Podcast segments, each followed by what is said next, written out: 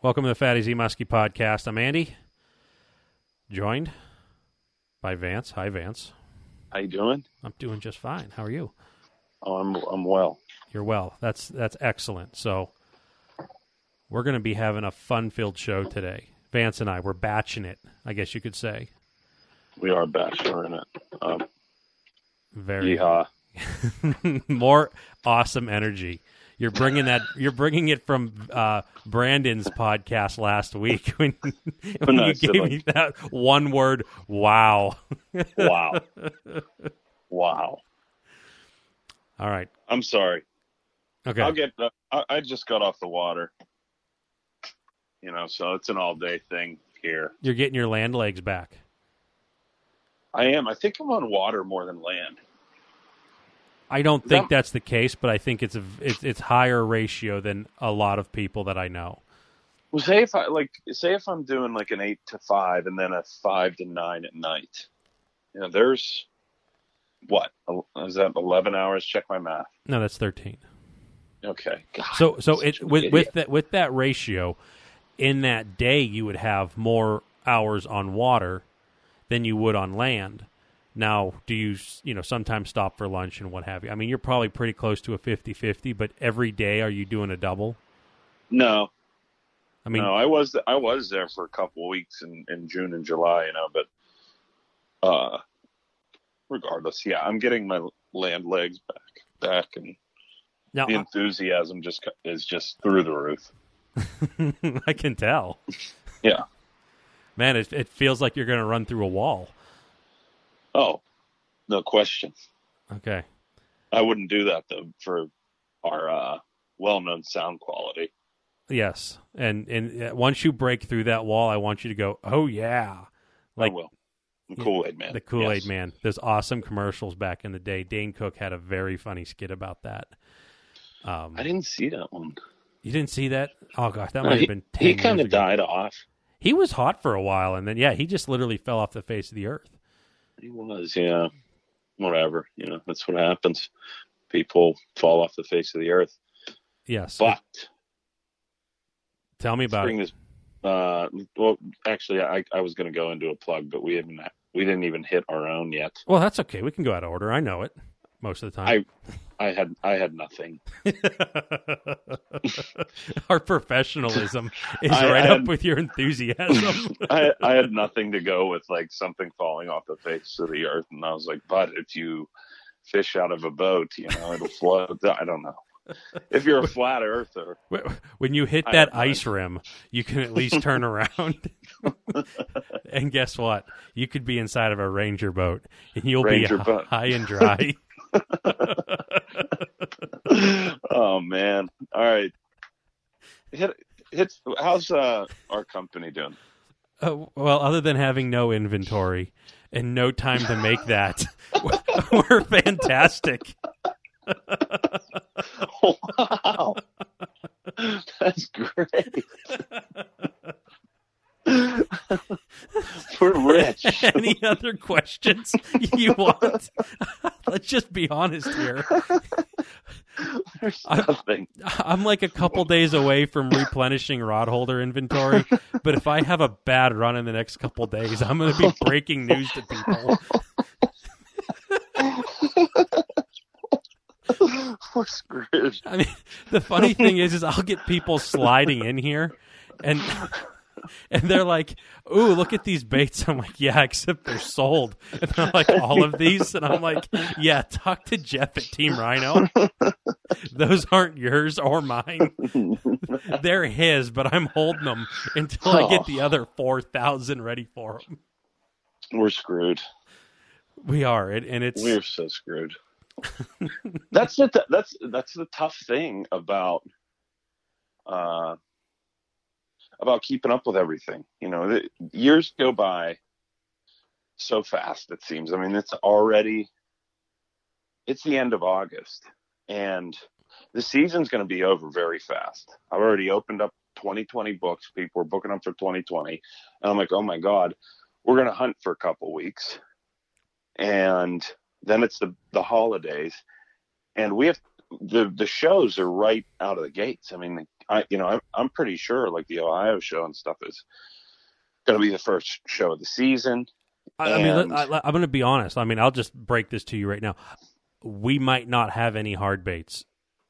Well, that's what that's that's just killer. I mean, because I mean, Todd it- and I it- up. it- Todd and I are up here every day, and you're back there on your own.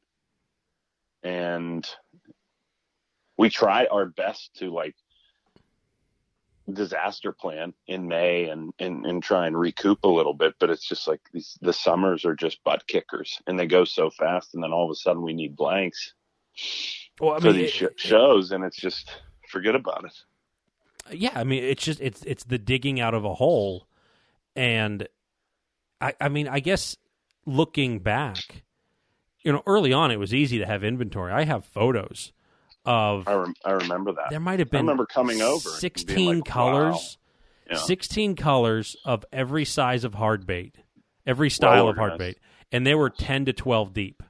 Hmm so what is that? That's you know that's two i mean that was close to and then i had soft baits too. So i had probably close to 800 to 1000 in inventory of baits. Hmm I, i'm half tempted to turn my my inventory closet back into a closet closet because i just know those pegs aren't going to get filled you bought enough crossbows, so Well, I, I don't want to break down all the crossbow stuff, but yeah, I have. Yeah. I, I, I currently, if anyone's wondering, I have six crossbows that I paid retail for zero of them, and some of them were freebies. If anyone's wondering, you just it's like a cat and you're lonely. Uh, you you just don't get one. All of a sudden, they just show up, and then you're Right. this crazy cat woman in New Jersey. you spent like half of a season like perfectly sanding this stock for your crossbow and then you just went out and bought three more like i think i like this one better Well, I mean, I didn't necessarily bought. They they showed up. They're they're remember they're the feral cats that you try Okay. to you try to tame. just in case a wife is listening they just kind of showed up They did.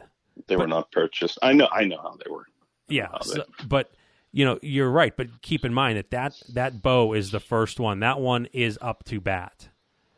I've been Okay. I've been going through and getting prepared here for the following week or two, and that is still the the number one go to. But I do have a new on deck bow, so hmm Well, anyway, in conclusion, we have to bust our tail to make sure we have hard baits for some shows, and it's okay uh, that if we don't, you know, we'll, we'll have some, try to have some show colors, and it'll be a small inventory, which is fine. Um, and I, I think we'll be like really ready to go um, for the Pennsylvania Muskie Max, which is um, seven eight. March Yep. 7th and 8th at Princecape Arena, same place as last year. It's a really nice show. Uh, I implore anybody to come out to that. Uh, kid oriented, uh, excellent bait makers there. family oriented. Fa- yeah, kid oriented, fam- family oriented. It's in a nice facility. You're not going to beat that floor if you're a vendor. Um, It's, It's on- fantastic. yeah, it's on uh, field turf essentially. Uh, so it's it's really nice, and you know we played football on it last year. I remember that. Um, so check that out. March seventh and eighth. Come come see us. Uh, we'll be doing seminars, uh, things of that nature. I'll probably do something from the boat. Um, check that out. We're, they're great bait makers there. Um, Would you be in front partic- of the Ranger? I would be in front of the Ranger Okay, I brought that one up. just has not not been in a while. Baker Lures, which is a big uh, sponsor to this show and Muddy Creek Fishing Guides, he's going to be there. Um, you know, Wiley's, all those other, all, all the whole '79 belt, essentially, where trolling uh, came from and was perfected, in my opinion. Uh, all those bait builders are going to be there. Um, so check that out. Great place, great show. Uh, big shout out to the Leah parties. It's our favorite show. Um, it's small, packs a punch, and uh, make sure you get there. Excellent. And I'll, I might as well at least tidy up that awful plug we did for ourselves. So, Fat AZ Muskie Yeah. products. you know, I still have rod holders. I'm still setting up boats almost daily, working with people, special, you know, special projects just to meet their needs. It's not a big deal. You know, I'm not even going to at this point in time take orders for hard baits. It's it's it's too far gone. I mean, it's just like you know, the the, the horse is has been beaten so much it's still dead. So You I- said you were gonna like make a better plug about us. I know, but I, I want to at least be honest with that. I mean, okay, so We're I have- failed miserably right Yeah, there. you did. You just like reverted back to the negativity. We're gonna have great swimmers, and We are. swimmers. Uh, I poured a ton of them, and You're picking uh, up the airbrush, right? God, we the uh, then we'll just have inventory again um, because nobody will buy them.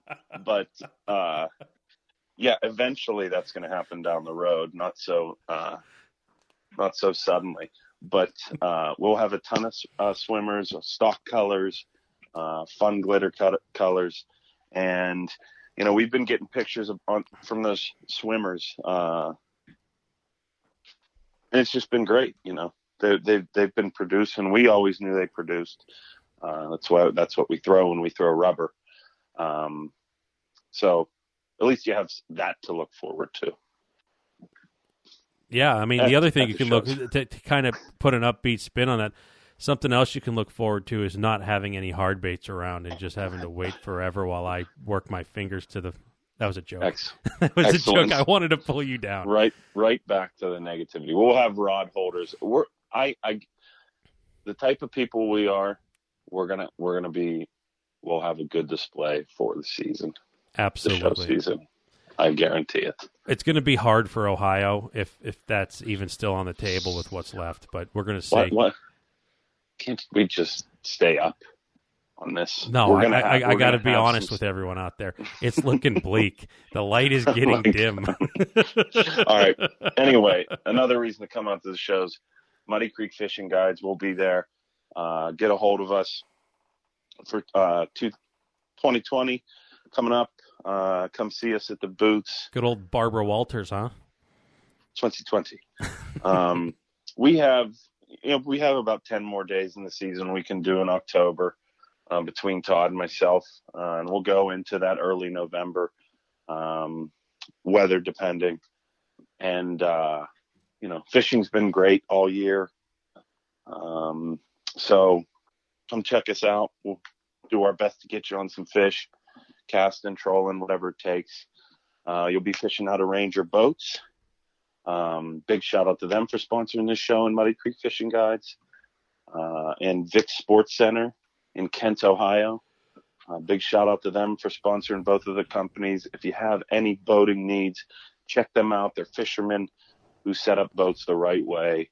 Uh, you know my history with boats, um, and they always take care of me. So check them out. Winterization service. Uh, if you're in buying a new boat for the spring, give them a fair shake. They got a used inventory. They got Starcraft, Star Welds, and the Ranger boat. Check them out. Also coming out fishing with us, we run a line of the best rods on earth. Saint, Saint Croix. Croy rods. Unbelievable. Service, warranty. I haven't broke any of their Mojo trolling series. I'm I'm uh I'm quite impressed with them. They are they can take a beating and I, I did break three rods, none of them being uh the trolling series. Um but they take a beating. I really like them. I think they're worth the investment. They're a bit cumbersome. They're they're a bit longer than nines and ten footers. Um, but that's just to widen your spread out there. They're they're nice. Uh, so check those out. Give them a fair shake if you're in the rod market. Uh, they got a great warranty. Like I said, we love them. We use them. I certainly break them and abuse them. So check them out. All right, and last one is Muskies Inc. I believe there's, well, we have the uh, Beast of the East tournament coming up, Muskies Inc. That is Chapter 64, Nittany Valley, Valley Muskie Alliance, fly fishing only tournament. And we're going to be getting closer to where I'm going to get some more details. I might even get someone from that uh, that chapter on to talk a little bit more about that. That'll be good because we're entering September really quickly now, and I believe that tournament is October 4th, if memory serves me correctly. Um, fly fishermen, if you want a challenge, uh, this is a good one. It is your tournament, so be sure to look that up at their website. All the rules and information is there. But, you know, there's clubs all over the place. Join your local chapter. You can have input on stuff. You know, your your chapter can help the local DNR, Fish Commission, whatever it's called in your state, help change regulations. You can uh, provide, you know, a little bit of more oomph than just writing an email you actually have some uh, some weight. You you can you can kind of you know help sway these decisions. You can help stock the fish. Not that you can't otherwise, but it's if you're a Muskies Inc. member, I mean these people are welcome. Um, I guess helping hands. I guess for lack of a better term, you can just you know you get there, you learn, you make friends, you have fishing buddies, share information. The lunge log, you get the the periodical six times a year. It's great. Great stuff. You have little, the little contest and what have you. We've talked about it a lot, but we can't stress enough. It's important. 45 bucks a year. Just join it. A lot of baits now. That's probably the average price of a bait. So do it and just, you know, reap the benefits of it. And, yeah, it's all about the future. I mean, we just had a podcast from, you know, Bryce in Utah about how his chapter is helping uh, immensely with the stocking of of their Utah reservoirs. Uh, that stuff just doesn't come out of the blue. Um, and we're small; it's a niche market, and you need all the help you can get uh, in that respect uh, to keep the future of the muskies going on, so it can be passed down generation to generation, continue to have good fishery. So check them out; it's worth it. Perfect. All right how has do you feel Vance that since it's late August and at least where we're at, we've had what I feel is whether that's two or three weeks early for the last I don't know a cold front two weeks. I mean, but it's like a it's a beautiful by by cold front. It's a beautiful cold front. It's, it is, yeah. It's I mean highs it's, it's, it's 70, 75. It's your comf- It's your comfortable fishing weather. Yes, it's perfect but it's not comfortable when I'm like continue I'm on the lake every day and I still think it's summer and I go out there in shorts and a t-shirt and I'm like what the hell did I do? You made a personal mistake, so that's not on me. Yeah, exactly. Um but yeah, I couldn't agree with you more. It's it's 2 or 3 weeks early. You know, it, it it's wasn't there something said that early setting I think it was like booker that said it fish starts staging like in August, like it's early fall or something.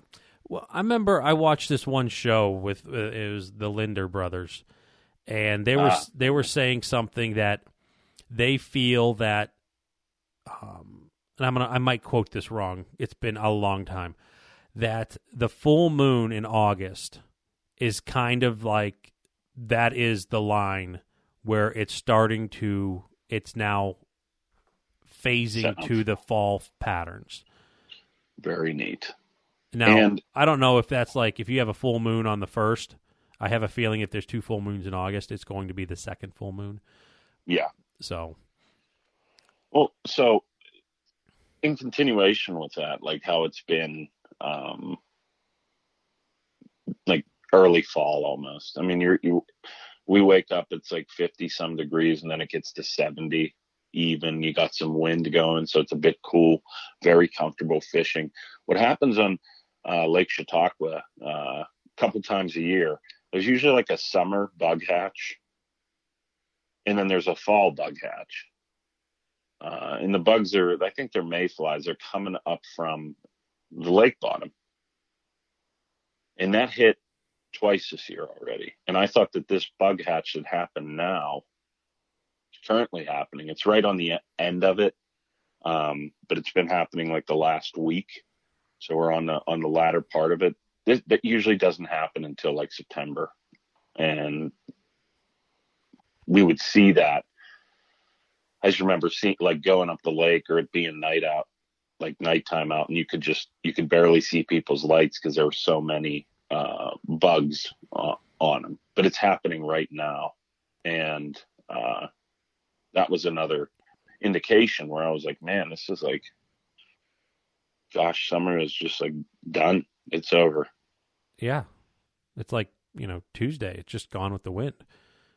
Gone with the wind. Um, but you know, you know the thing is like when I when I would do my um fall my little my favorite fall fishing and like you were saying i don't know there's always something that like i would i would drive the boat back at dusk and i would put on clear safety glasses.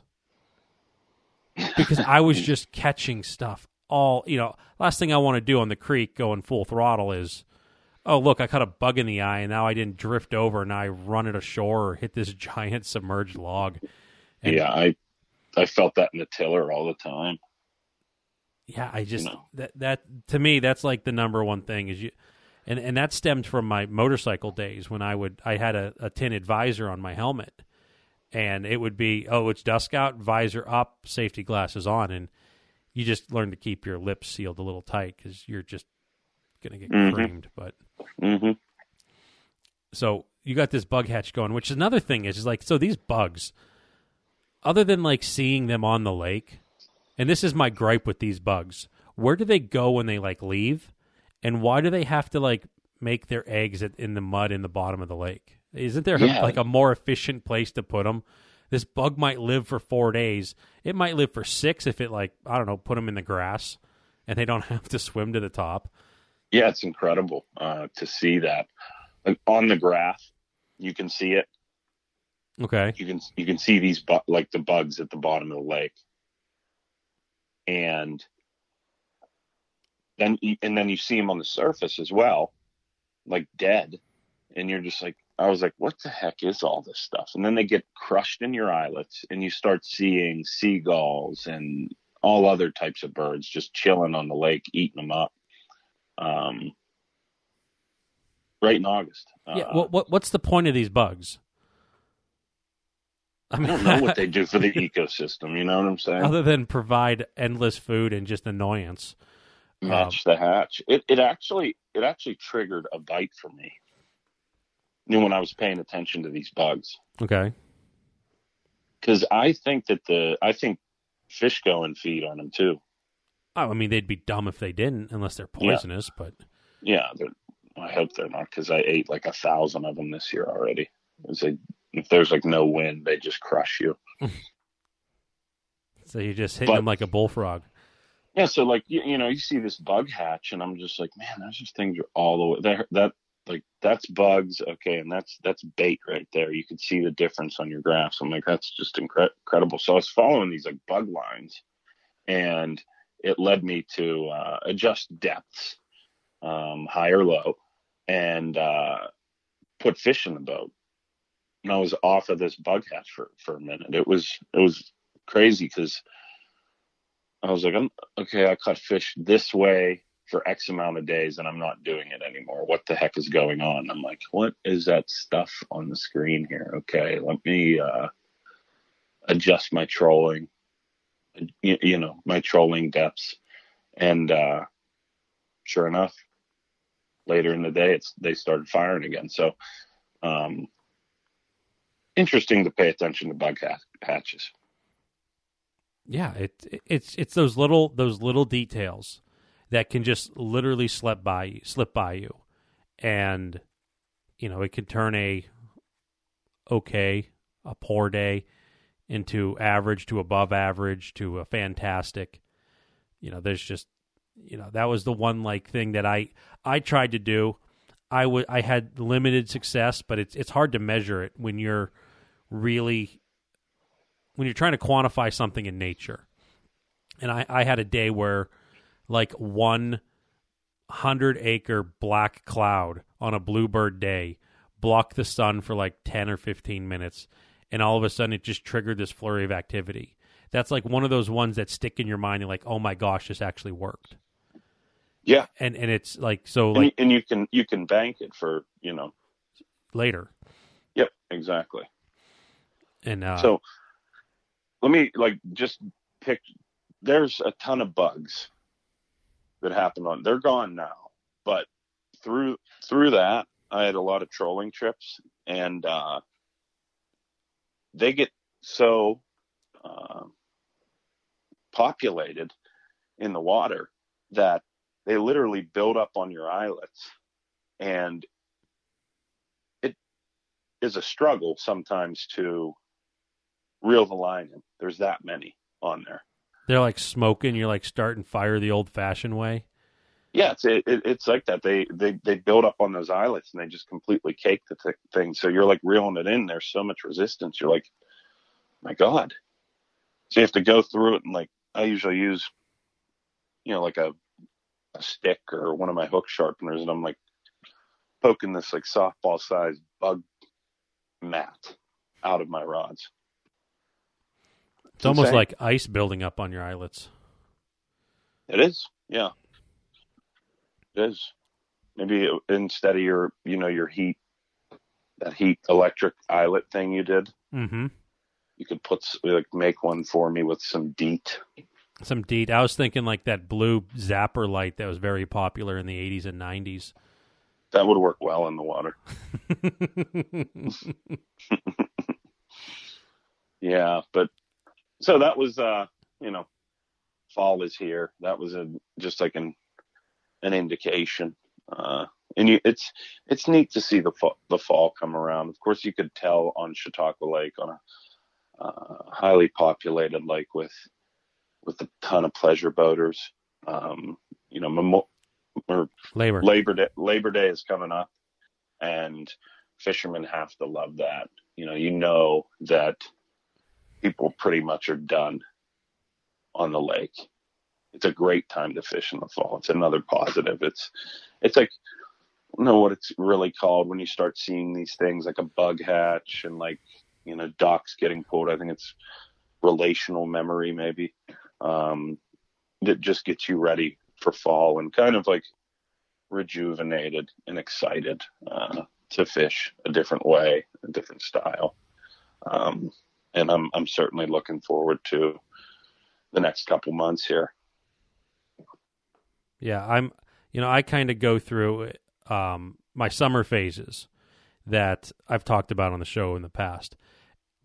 Early early summer, the peepers transitions into lightning bugs.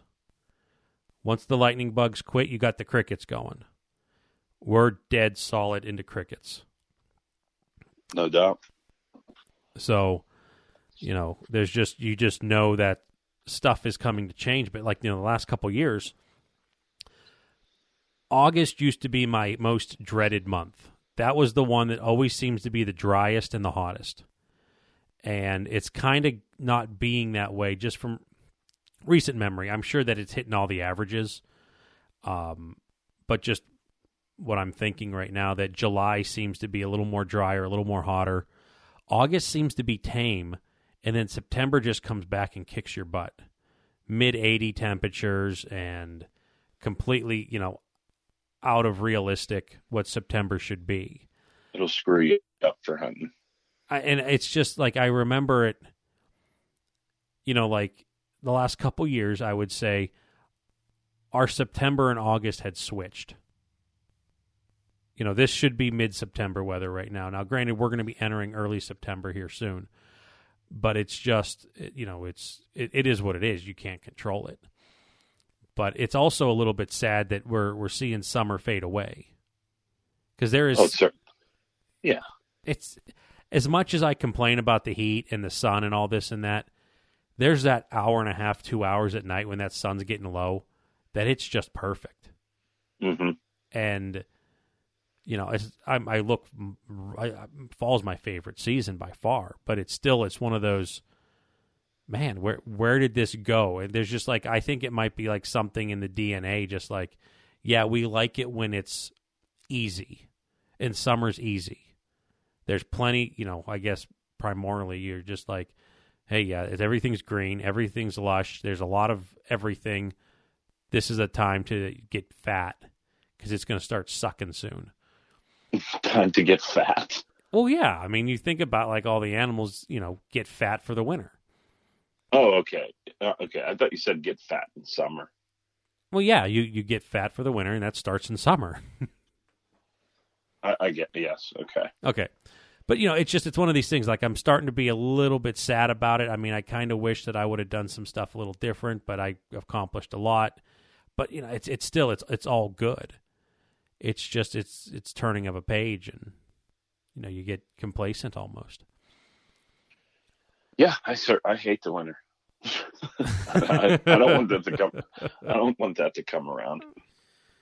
Why? You you love driving in it. I hate it. I do it a lot.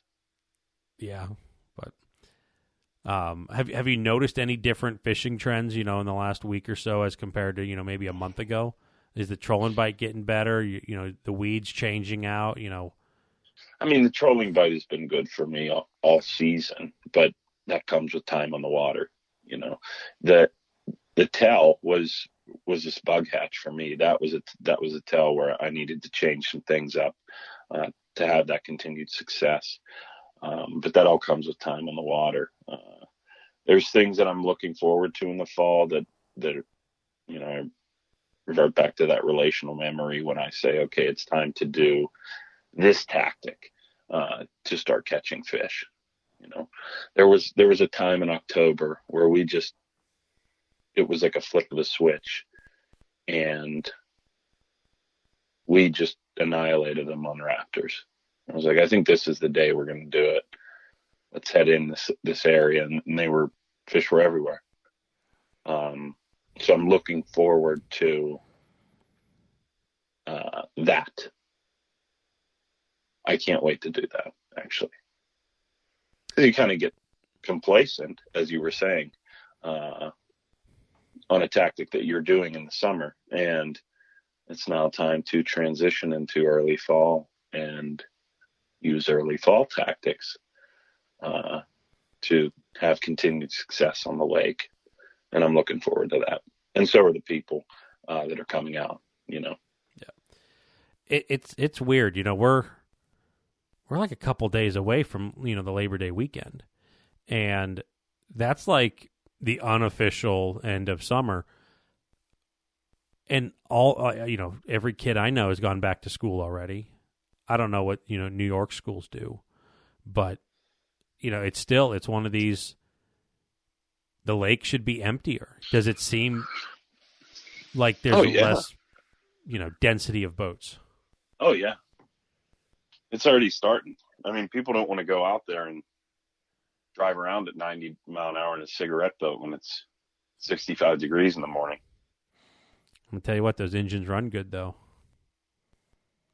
They run faster. They it's do. Colder. They do. It's interesting. What's the water temperature been doing? Uh, there was, you know, it's like 72. Holy smoke! What what did it like get up to? Like you hit a warm pocket at the warmest time. At the warmest time, it would be like 78 in the morning. And then you would creep to 80 for maybe like a couple hours at noon. And then it would die back down to like 78, 77 in the, uh, in the evenings Yeah. on this lake. But it was like a period of two weeks, if that It was so nice. You know, because you know, I obviously it, it's late for the you know the the high temperature you know talk, and and we covered that pretty good last year with that with Kevin Jobs. Um, anyone wants to reference that? It, it was a very interesting listen, but It was. the the thing that you know I look at here because you said in the morning it'd be 78, you'd get 80 midday and you'd be right back to 78. So it almost makes me wonder. I mean, obviously we know that the lake stratifies some. You're not going to have 78 completely throughout the entire system in the morning and then the entire system all 17 trillion billion gallons go up 2 degrees and then it Mhm. drops 2 degrees in a matter of hours. Yeah. And so it, is it really like your transducer might be what? 18 inches, 2 foot below the surface? Uh, not even that. I, you know, maybe. Yeah, so it's like so that's that's your point of of reading. the, Yeah. the water temperature. So if it's and it's just something that I, I still like to ponder. If it's scratching eighty, if you go down another foot, what's that temperature? And like yeah. if you're in six foot of water, casting in weeds, let's just say, three foot down, what's the water temperature? I know when I jump in, it's freezing. Like, hey, it's warm. Boom. It's like a, almost like a solar cover on your pool. You know, you jump in, it's like the first ten inches are warm, and then the rest of it's just cold, and you jump right back out. You you, you like lay as flat as possible on the surface. yeah, try to float. yeah, like Um, something interesting they were doing. I, think there was a test going on on Chautauqua Lake where there is like in these deep holes, there's a essentially like a string with a thermometer on it, so it's uh, shooting back data and how on water temperatures there. There's one at Long Point, and then there's one up at, at a deeper hole in Chautauqua, and uh, I think it was like a chapter 69 thing. I'm not sure. You can't quote me on it, but um, maybe the DCNR, I think, really did it just to see what the temperature of the lake was. do you know any findings, or you just knew something was going on? I know something is going on. I think there's going to be findings at the end of the year. Uh, A report. Chautauqua, Put out. yeah. Chautauqua is an interesting place. Highest natural body of water. It doesn't heat up like other places, which is really, really nice. Um, you know, it might be 90 degrees in a Pennsylvania reservoir and it's going to be 75 up here. It's underground spring fed and tributary fed, uh, fed. So, um, it, it, and it, it flows, you know, so there, it's, that's what's nice about it. You know, the, the hot water temperature topic on Chautauqua Lake only lasted about two weeks. Um, and during that, during that couple weeks, like it, you know, some days it was 75. And then if you had like a blazing hot day, it would get to what we talked about 78, 80, and then back down. Um, and that's just another nice thing about a natural lake that houses millions of fish, you know. It's just neat to see. I'm I'm interested to see like how cold it is down in those deep holes and stuff, uh, um, and what's going on down there. Yeah. What happens if they found like a tip of like a glacier down there? That would be awesome. It is a glacier lake, you know. That would be It's Incredible. been it's been hanging out for ten thousand years. yeah. Would, It'd be We'll it's, it's hanging with the bloodworms. Inside joke you know that I did find a bloodworm.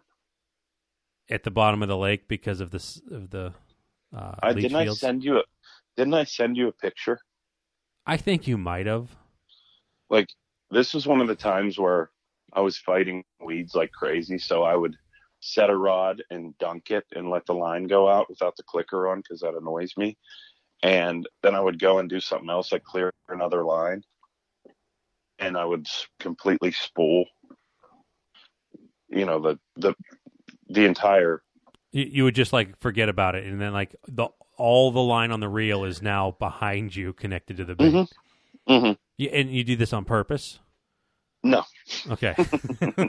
no. I did it like five days in a row. The weeds were so bad. Uh, and I reeled it up the one time and I was like, God, there's so much muck and junk on this. And I was cleaning off the bait and I found that bloodworm on there. And I was like, oh my God, I have to text this out. This is hilarious. I know these bloodworms are like an inch long, if that. I'm not going to go into the inside joke, but that is hilarious. Mm-hmm. Only took a major screw up uh, by me to, to get that done. Right. Do you think I'm not I'm not going into it any No. further. It's not No, worth our time. I do not think that the muskies are feeding on inchworms. so All right, so that's what's up with you. Yeah, that's what's going on up here. Uh, you know, the new boat is is in. It's getting worked on uh, at Vix, and uh, pretty stoked about that. Um, Have you had any bites on your boat yet? Yeah. yes, Do you Yes, that think is- it's going to happen before the exchange? Yes. Really? Do I know the person? Yes. Hmm. Is it a someone I know very well? No. Okay, I was going to say, did, did we share pizza with this person in a hotel room? No. okay. No. No. Very But cool. yeah, yeah. It's it, so I'm uh I'm anxious for that. Uh, you know, not anxious. I mean, I'm excited to get the new boat, but you got to go through all the rigmarole again. I'm actually having Vix tow my boat out to a canvas company, and they're going to make an enclosure for me. Uh, and then I'm going to pick it up from there. That's how that's going to go down. But uh, you know, that's just another perk of Vix. They're driving this thing for me over to a canvas company and dropping the thing off. They're just the best. So Okay, so this is actually a really great segue. Um, we had a, a a listener ask some questions uh, to myself a few weeks back, and I'm going to kind of transition it here, even though this was not the smoothest. I just wanted to pat No, myself on was- the back. that's what I was. Try- that's what I was trying to do. You're a professional. I was trying to do that. Yes. Okay, so what are you powering this one with? Uh, my motor, like You're- on the boat. The new boat. The new boat is coming with a 250 uh, Pro XS Mercury Okay. and a oh crap, uh, a 15 horsepower kicker. That's actually a 20, but you can't like that's Ranger is hush hush on that. Okay, well, you just told like five trillion people. I know. Okay. Oh, it, it's safe between you and me. Let's just say that much. But um, going on with that, okay. So when it, there was a time that Mercury had a more, I'd say, a couple options on powering the big boat, and you know the the main motor, I should say. Right now, they kind of narrowed it down to essentially the same engine with just like different options. You know, that's the new V8, correct? it is the new V8. Yes. It might only be a year or two old. Mhm. And it used to be that you would have the Pro XS was an Optimax, a, Which was a two stroke. which is a direct uh, high pressure direct inject two stroke. And if you wanted a four stroke in the big engine, it would be the Verado. Correct. And so you would be faced with an option. And you know you would then have to weigh the pros and cons. Now those are two very different engines. And you know i would say that you know after you had your verado they just for for the kickers it makes it a little more difficult to run the kickers. But then and I, yeah, and I, I think Mercury, er, Mercury was listening and paying attention to, uh, kind of like inland fishermen with with what was going on and and uh, with the kickers. Essentially, the ver- so you had two options. You had this uh, Pro XS, which was a two stroke, and then you had this Verado, a four stroke. That was kind of your that was the only two that you could pick from.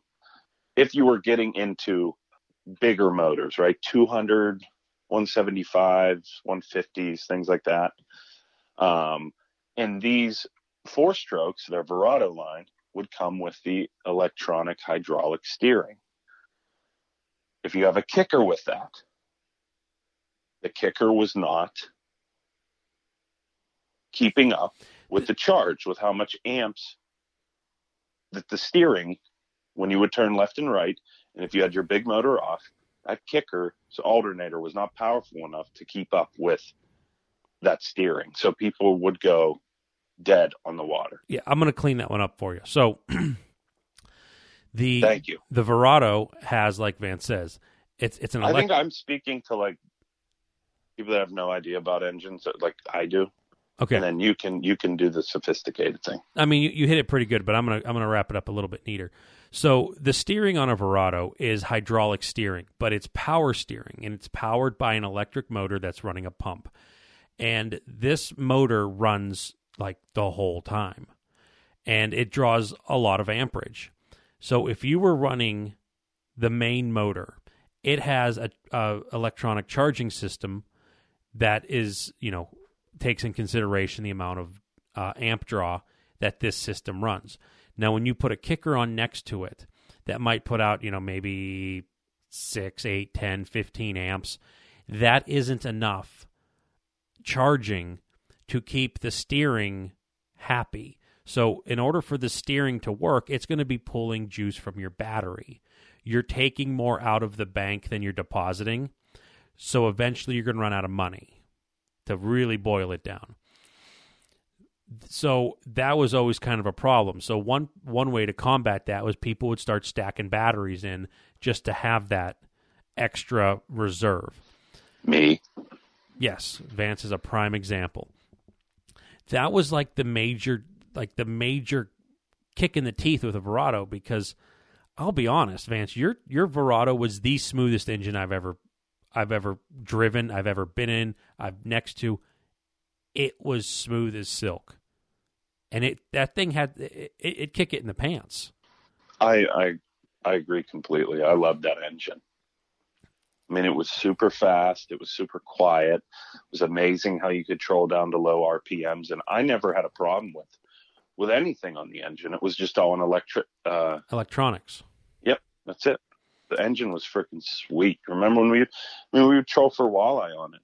Oh my gosh, yeah. I mean, we could How whisper and, and still, like the the P stream was three times as loud as the engine. Yeah, super neat. It was it was great, you know. But it has it had that flaw with it. If you wanted to run a kicker, but since on your Alumacraft you didn't have a kicker, so just run it. You know. Yep. Run the big Just engine. So it, you had some complicated choices. Do you want to run a two stroke? Which there's nothing. Those Optimaxes were great engines. You know, so you you're like, well, I do I, and and, and in the back of your mind, you're like, well, what's going to troll better, a two stroke or a four stroke? And you know, naturally, you'd want to lean towards the four stroke. The the two strokes, those were like I said, those were great engines. People still love the two stroke. I I you know, and, and and there's people that are still kind of like now that Mercury's doing this, they're just like, "Ah, I don't, you know, I don't want that Pro XS. I want my old two stroke. Yeah, they're buckling down on on what you know because to me that's like kind of the thing is like when you start up old memories you start up a boat you want that plume of smoke you smell it that knocky two stroke sound you know it that's kind of like this is a boat but i'm gonna tell you what when you hit that key on them four strokes and it's just like beep vroom, and it's, it's like a car sitting there you're like man I, it's not what i remember but this ain't too bad Yeah, it's amazing. But on these on these new uh, inline eights, the V8s. Pro XS or V8s, yeah, they sound like incredible when you turn the key. I don't think you've you got to hear one yet. I I've heard. Let's see, I've heard them online. I've I got to touch one of the first ones that Vic sold. Okay. Um, I'm not going to use names, but a, a local guy who I told him to take a look at an 1880. He got the 200 V8 on it, the Pro XS, hmm and it was at my house, and it it looks mean. And It's it's it's really cool sounding. I mean, that's just you know little little things. it's muscle car like. It, it, It has a hint of it, a little throaty V8. It does. Very cool. So I mean that that's interesting there. Um, so we were ta- we were talking about you had we had these we had the two two options. You had a two stroke or you had these Verados, right? right, and I'm I'm trying to tie these together, but it's going to actually be better to just kind of go with the discontinued inline supercharged Verados in these new Pro XS four strokes, these V8s, because this this kind of fits very well. So. The, I'm, I'll just phrase the question out there instead of trying to beat around the bush. So the question is, and this this goes for marine engines and and like pickup trucks, towing vehicles. With the options you have available now, and this fits better in tow vehicles than, than outboards, but I'm going to keep it to outboards because I can relay something pretty decent here. Um, how do you choose the engine? So you have a V8 on the new Pro XS, and I'm going to pick on the old discontinued Verado, the inline. You have a straight six um, Verado that's supercharged, and the Verado has smaller displacement. It's a smaller engine in terms of actual piston volume size compared to the V8. And so let's just say we're dealing with the 250s here. So you have a inline 6 that's just, you know, maybe a couple liters and then you got I don't know, I don't even know what the displacement is on the other one. Let's just call it a 4 liter. 4 liter or four two V8, four five, whatever. A motor that's I don't know, 50% bigger. I'm using general terms. It has more cylinders, it's just more you know, I'd say old school horsepower. You're running off of just metal on metal with the new motor. Or you go with the supercharged, which Vance, you know what a supercharger does? Eh, Okay. So that's that's not a yes. Um Vroom. Yes, it that's exactly it. So So there is like naturally aspired engines which use the motor to bring in its own air supply. Generally comes through a filter and then it goes into the combustion chamber which it mixes with atomized fuel. Under compression it sparks makes your power stroke. You can get more power out of an engine if you can somehow ram more air into that spot more air contains more you know more air equals more oxygen and oxygen is what you know what makes it go kaboom much better. So if you can jam more oxygen in there you're going to get a better bang. Um, so there's two good ways of doing it. One is with a turbo and one was with a supercharger. So a turbo is run off the exhaust. The exhaust spins this turbine just from the motor running, and it actually is like, for lack of a term, it's a fan that pushes more air into the motor. And you can hear, um, you've probably heard of turbo lag. That means the motor needs to like get more RPM in order to get the exhaust to get this fan to, this fan to spin fast enough to force this air in. That is on these EcoBoost Fords. They'll have twin turbos. They're getting a lot of horsepower out of a small engine because they're able to.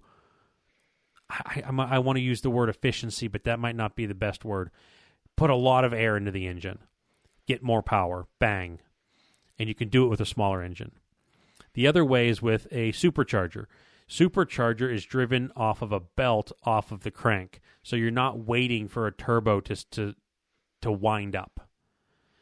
And that's what the Verado has or the old Verado had in that the motor's already spinning and it's already you know has the turbo engaged not the turbo the supercharger engaged and it can it can provide boost into the motor and that's how that Verado was able to make so much power out of a small engine. So, why do I bring this up? So, I bring this up because if you have an option, do you get the more sophisticated, smaller engine for your boat? Or do you get a more simplified but bigger engine, more cylinders or what have you, on the other hand? Like Vance, I, I don't know if you have an opinion on this, but I'm going to throw this one to you. Which one would you choose? Um, the faster one. the faster one.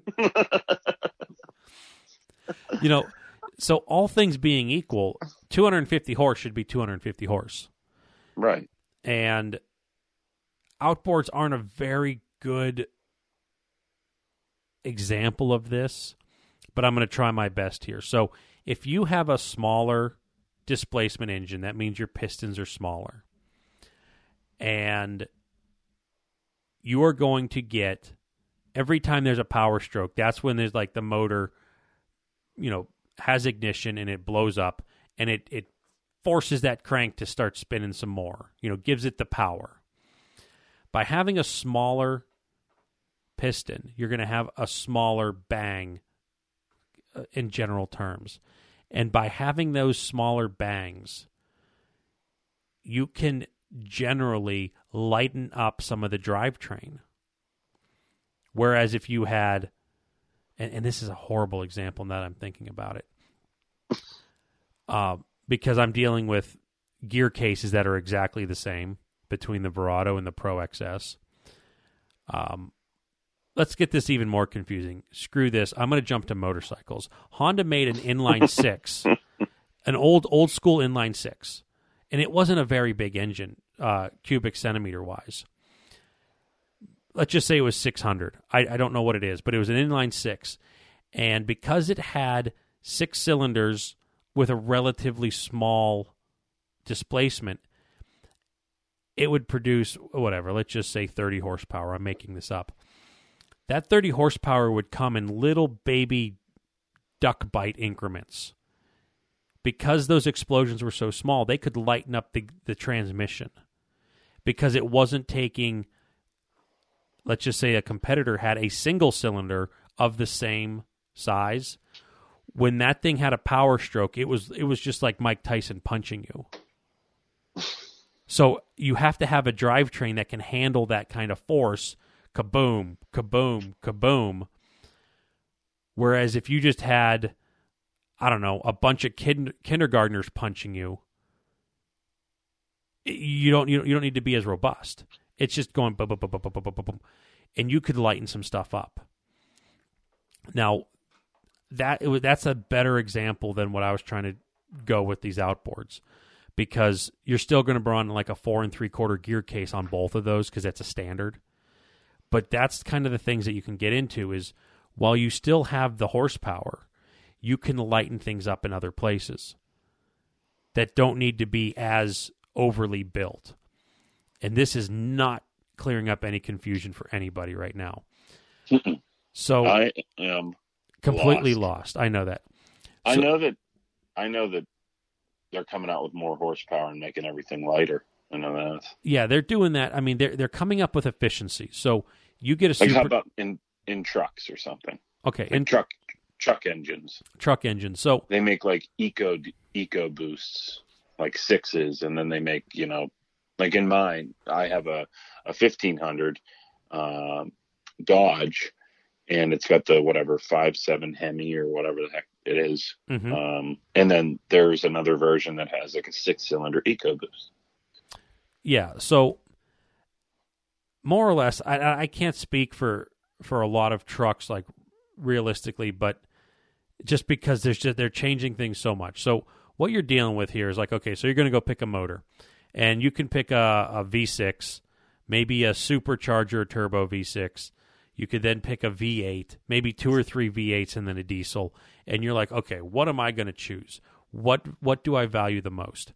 And of course, the manufacturer's like, well, you can get this big V8 and it has fuel cylinder shut, you know, cylinder shutdown on this, and you're going to get 24 miles per gallon. It, a lot of that stuff, I don't want to say is gimmicky because we just bought a car that that has cylinder shutdown, and it's mm-hmm. it's great. But you know, some of the stuff that I would look at. So if I walk into a truck dealership, I'm looking for a new tow vehicle. I probably would not go for the smallest engine available. Now, I would look to see what its capacities are, but I got a feeling that its capacities are equal to the truck I currently own. But I want a better towing vehicle. I probably wouldn't go to the big giant big block because I'm not towing a you know a twelve thousand pound trailer with skid steers and minis on it. Mm-hmm. I would tailor it to what I'm doing and I guess for lack of a better word, I would pick like I need something that can do this and possibly go the next shade up. If there's like if it's in between motors, I would sooner go to the more powerful motor or you know, it's one of those it's like, well, this V6 that's turboed pulls just as good as this V8 capacity wise. I'd probably still if it was splitting hairs, I'd probably go to the simpler of the two engines as long as I'm not giving up like significant gas mileage because not everyone tows trailers like you, Vance. Yeah. I Uh, I tow trailers halfway, not very often. Yeah. So I can give up a little bit of power just knowing that I'm going to go slow. I might pull a trailer for a couple hundred miles a year. So, you know, at that point, I, I, I you got to kind of weigh that one out. But for like you, that your boat's hooked up 24 7 for five months, you kind of already know that you're going to suck on the gas. oh, it's terrible. Yeah. I mean, I think regardless of whatever truck you're in or whatever engine you have, I think towing a boat just completely kills it. I think going over 60 mile an hour kills it. You know, it, with with or without a boat. In in in these trucks, Mm-hmm. you know, so I mean, if you have a truck and you're looking for gas mileage and you're not using it as like a utility vehicle, how they're supposed to be, uh, don't get one. Yeah. It, I think like I I get like I have about like five miles to the to the boat ramp, mm-hmm. and I think I'm getting I don't even know how much I'm towing, like maybe like five thousand pounds or something. Does that sound right? That seems. I'd say you're in the realm of that. That that doesn't seem too far off. I think it's I think it's like five or something. I get like ten miles a gallon. So you're burning a gallon of gas every day in your truck. Uh, maybe, yeah. hmm Yeah, uh, yes. So five miles there, five miles back. Yes. Um, you know, if I got some type of like cylinder shutdown or like EcoBoost, I think it would still suck. In your case, it would, because it wouldn't shut off the cylinders pulling a load, Yeah. and you know, and then if you had, you know, even still, I mean, if you had some kind of turbo going on with it, it really isn't going to change it. I mean, where it might change if you got some, you know, really cool diesel, where diesel just doesn't care as much if you have a load compared to gasoline. Okay. um, and at that point, you know, so essentially what it comes down to is that you know there's there's no magic bullet when it comes to this. It's going to take X amount of energy to move what you're sitting in and what's behind you, X amount of feet, and there really hasn't.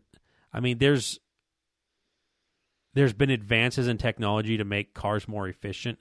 I want to. When I was in college, I had a physics professor that said the most fuel efficient car on the road was something like 20% efficient, which is horrible.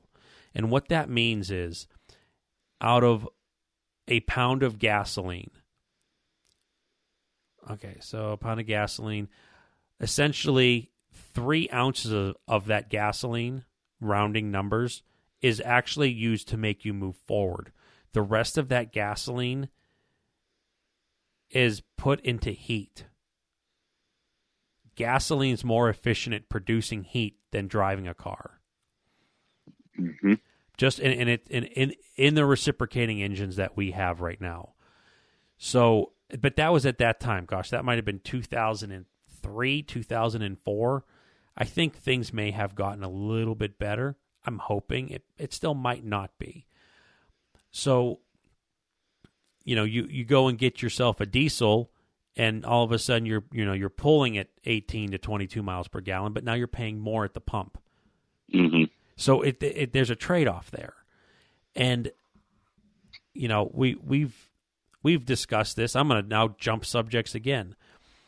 You know you could heat your house with gas you could heat your house with electric you could heat your house with wood in the end if all things are the same you're going to be paying roughly roughly the same amount to keep your house heated for a year I mean, some might be more efficient than the others, whatever. But in the end, there's just no free ride. There's no like, oh, it's just if I do this, all of a sudden I'm going to be getting super gas mileage. I can burn the tires off shifting into second gear, and I never have to put gas in the tank.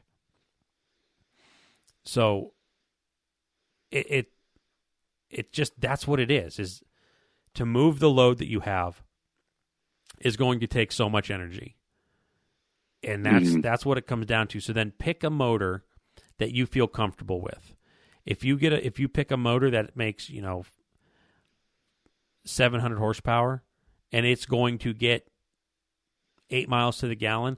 Well it's probably going to get 8 miles to the gallon whether you have your boat on or not. Is that a price you know is it worth it that much to you to get that all the time?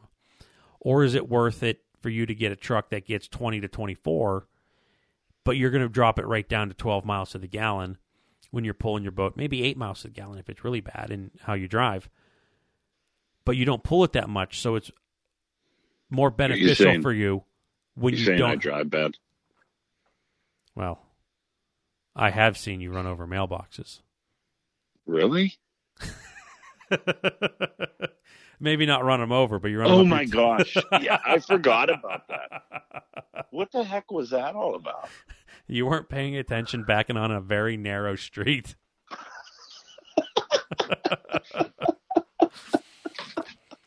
Oh my god! I've seen you go the wrong way, reversing on an on ramp onto the highway. oh man, so, that's beautiful. I forgot about all that stuff. I, how could I have? Crushed But- that mailbox and took off. You're like, we got to get out of here, I was like, like oh, Grand shit, Theft dude. Auto style. I crushed that mailbox. oh man.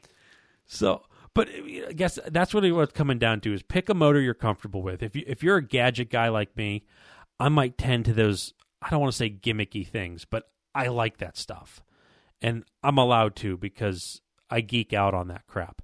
If you're just like a bare bones, let's put gas in it and go. Pick one of them, you know, one of them smaller V8s. One, you know, going to a large V8. My dad has a big giant truck. He's had big giant trucks my whole life. You know, big one tons. I mean, he he he pulls heavy trailers once or twice a year, but you kind of need a big heavy truck to pull a big heavy trailer. He pulled me out of a ditch once. I'm glad he had that. Yes. What were you wearing on your feet? Uh, sandals. And it was your favorite season, winter. Yeah. Very good. Okay.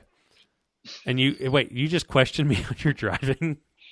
Are you My saying I drive bad? great. He My pulled me out of a ditch.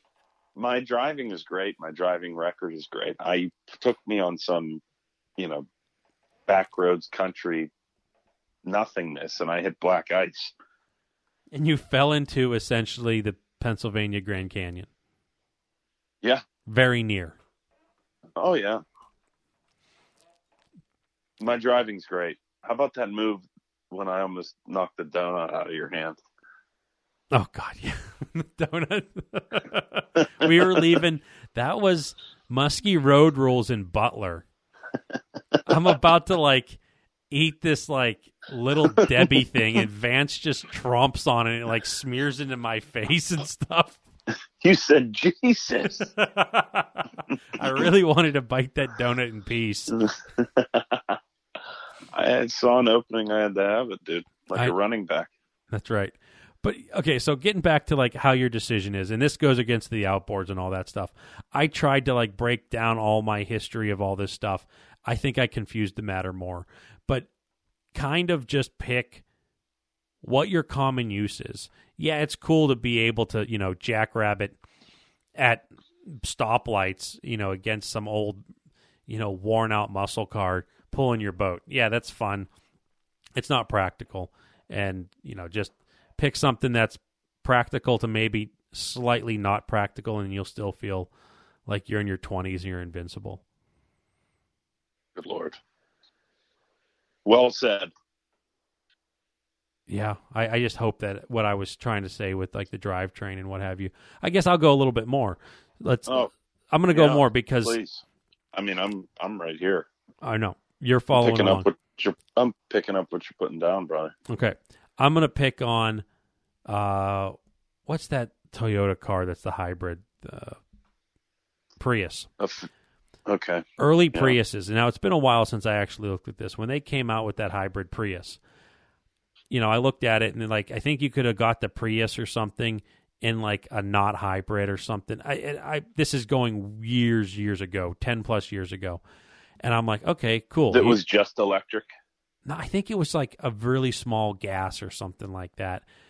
I, I, there, there was a model car that was a really small gas engine or a hybrid, and the hybrid got, I don't know, let's just say eight miles more to the gallon, and something that I just looked at and I'm like, this doesn't make sense. So what I'm getting at here, and I don't, I shouldn't have even picked the specific car because I was probably wrong with that, was the hybrid version was, I'm going to use a number, forty five hundred dollars more than the non hybrid version, and let's just say it got forty miles to the gallon the hybrid versus thirty or something like that. And I worked it out over the length of the car, owning the car. You would pretty much use $4,500 in fuel extra by getting the non hybrid than the hybrid.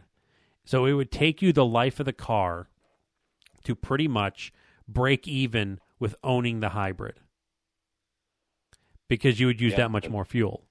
But and it was better for the planet, right?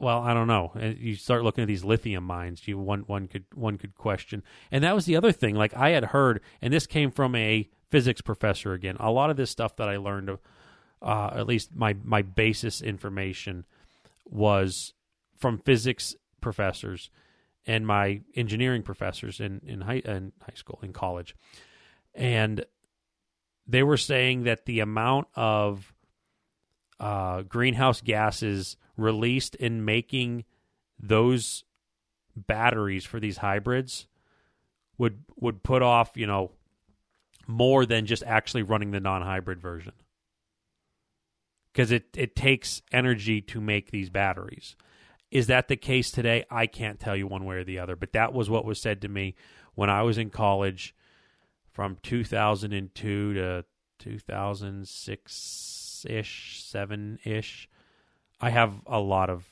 stuff under my belt, and I part timed it for a very long time. Um, how about those? How about those hybrid cars and having car seats in the back?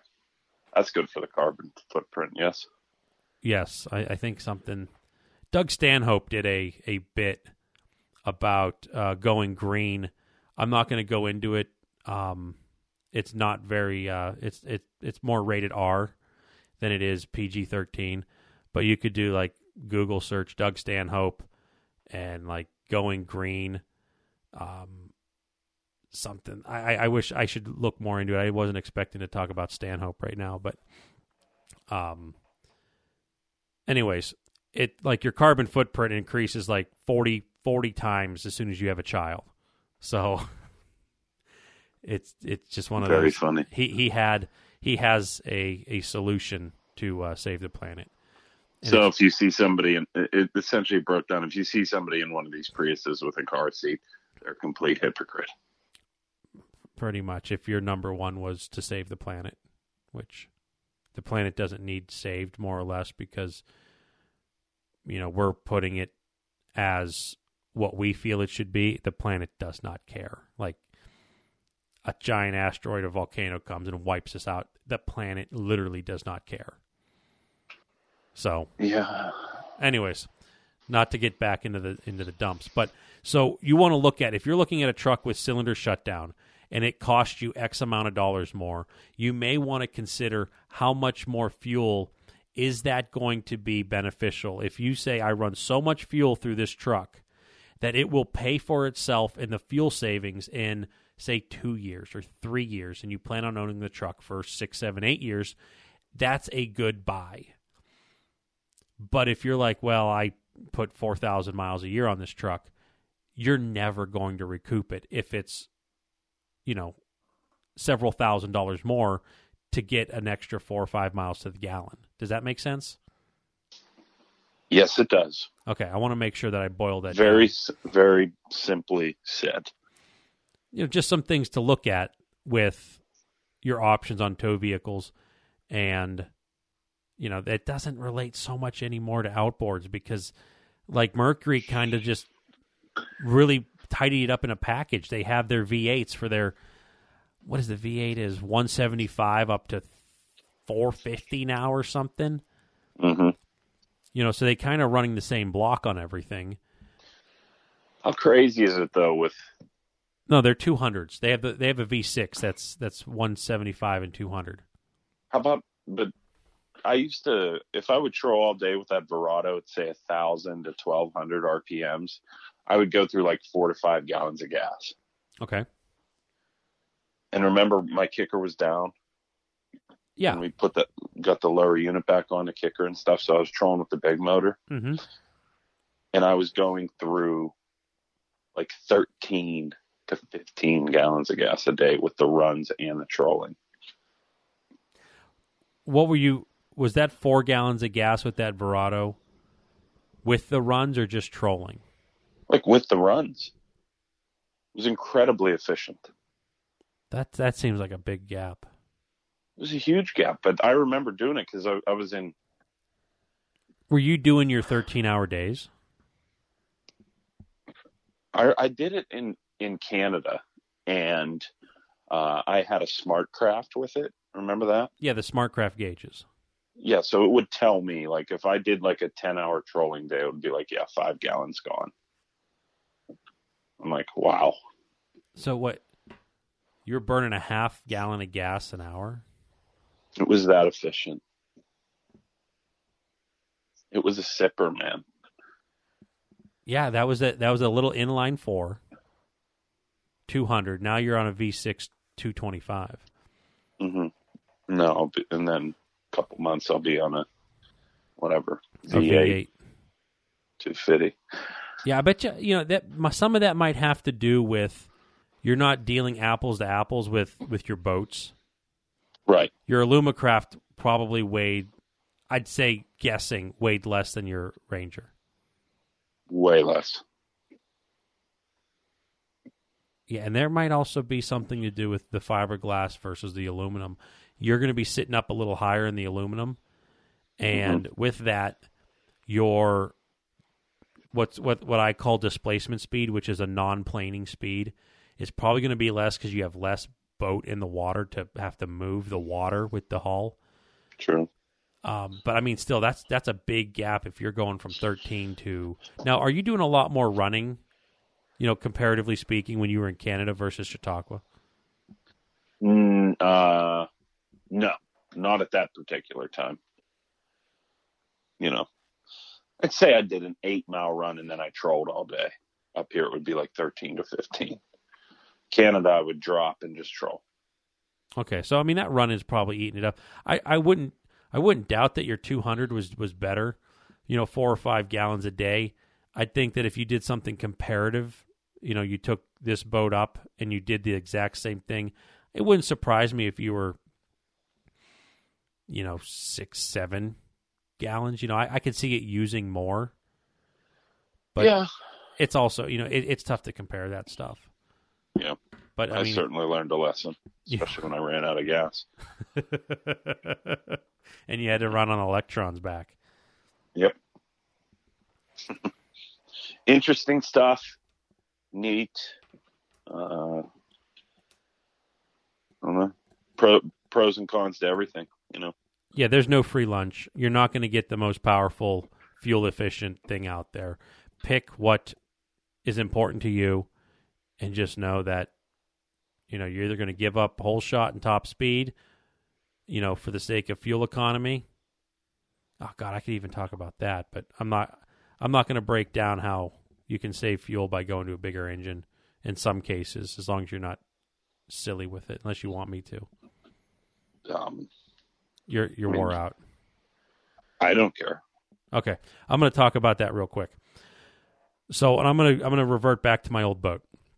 My old boat was a Ranger 681. It came when I bought it. It had a 70 horse Johnson on it, and for me to wide open, I was like 33, 34 miles per hour.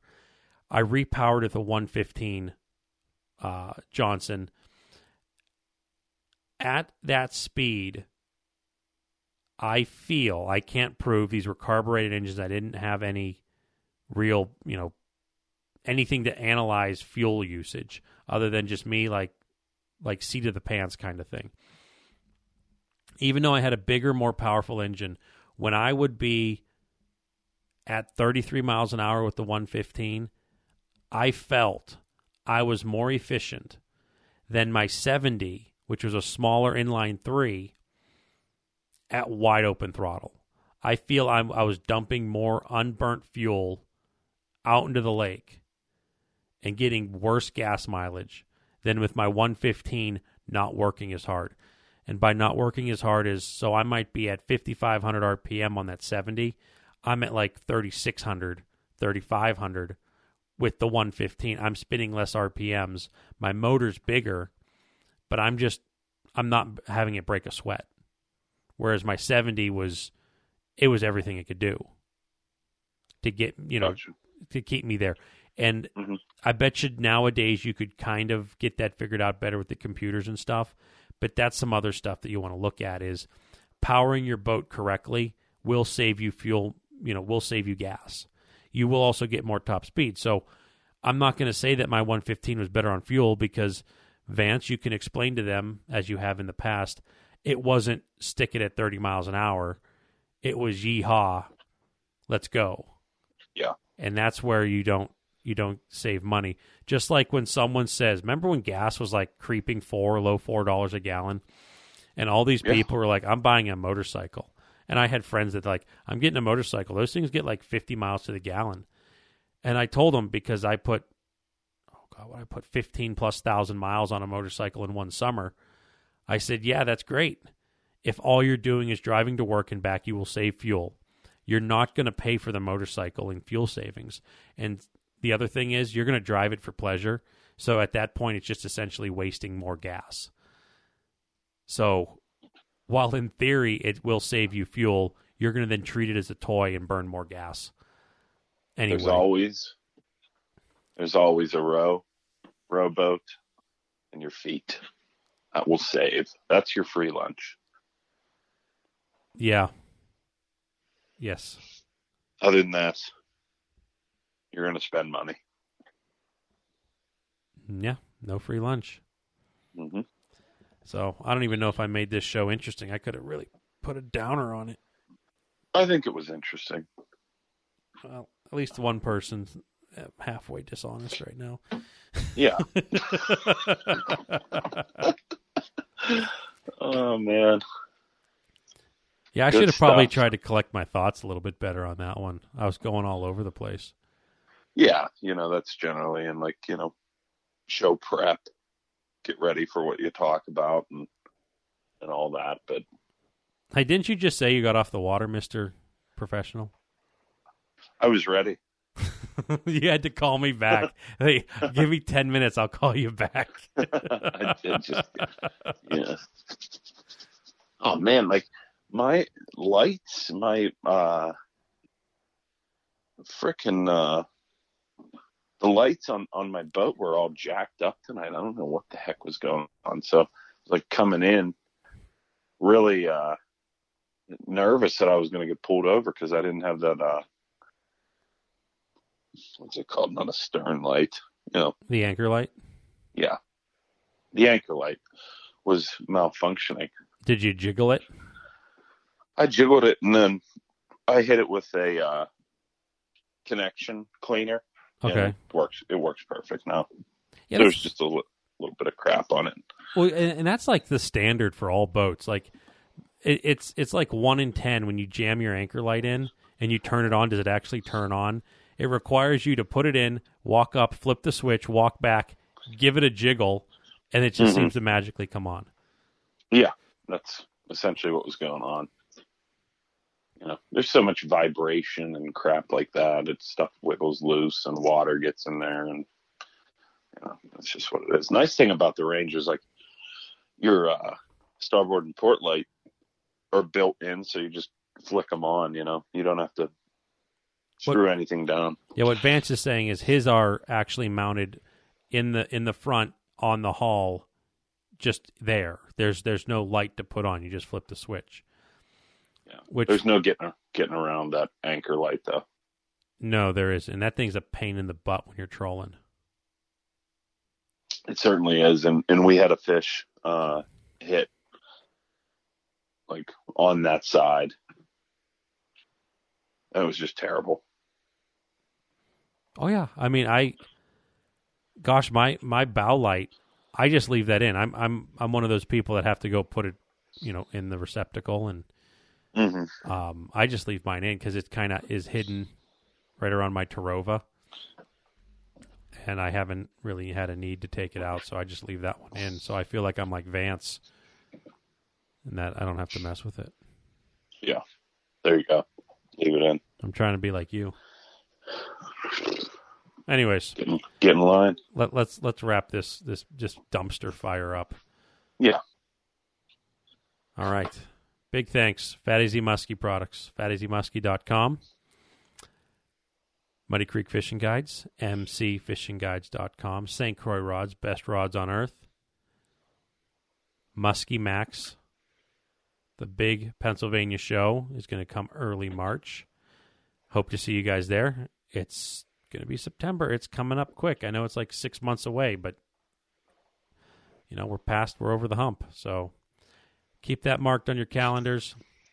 Muskies Inc. Become a member. Be a part of your local chapter.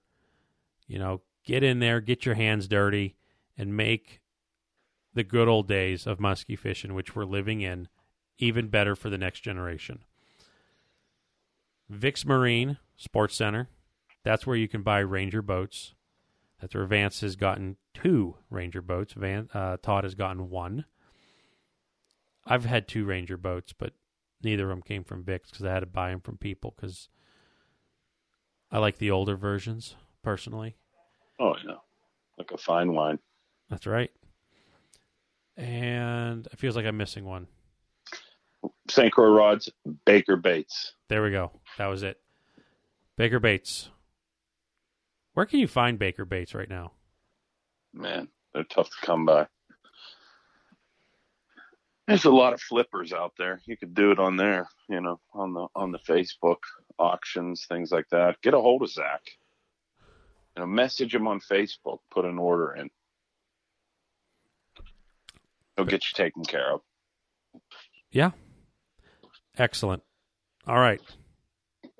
I think this I think is aptly named dumpster fire.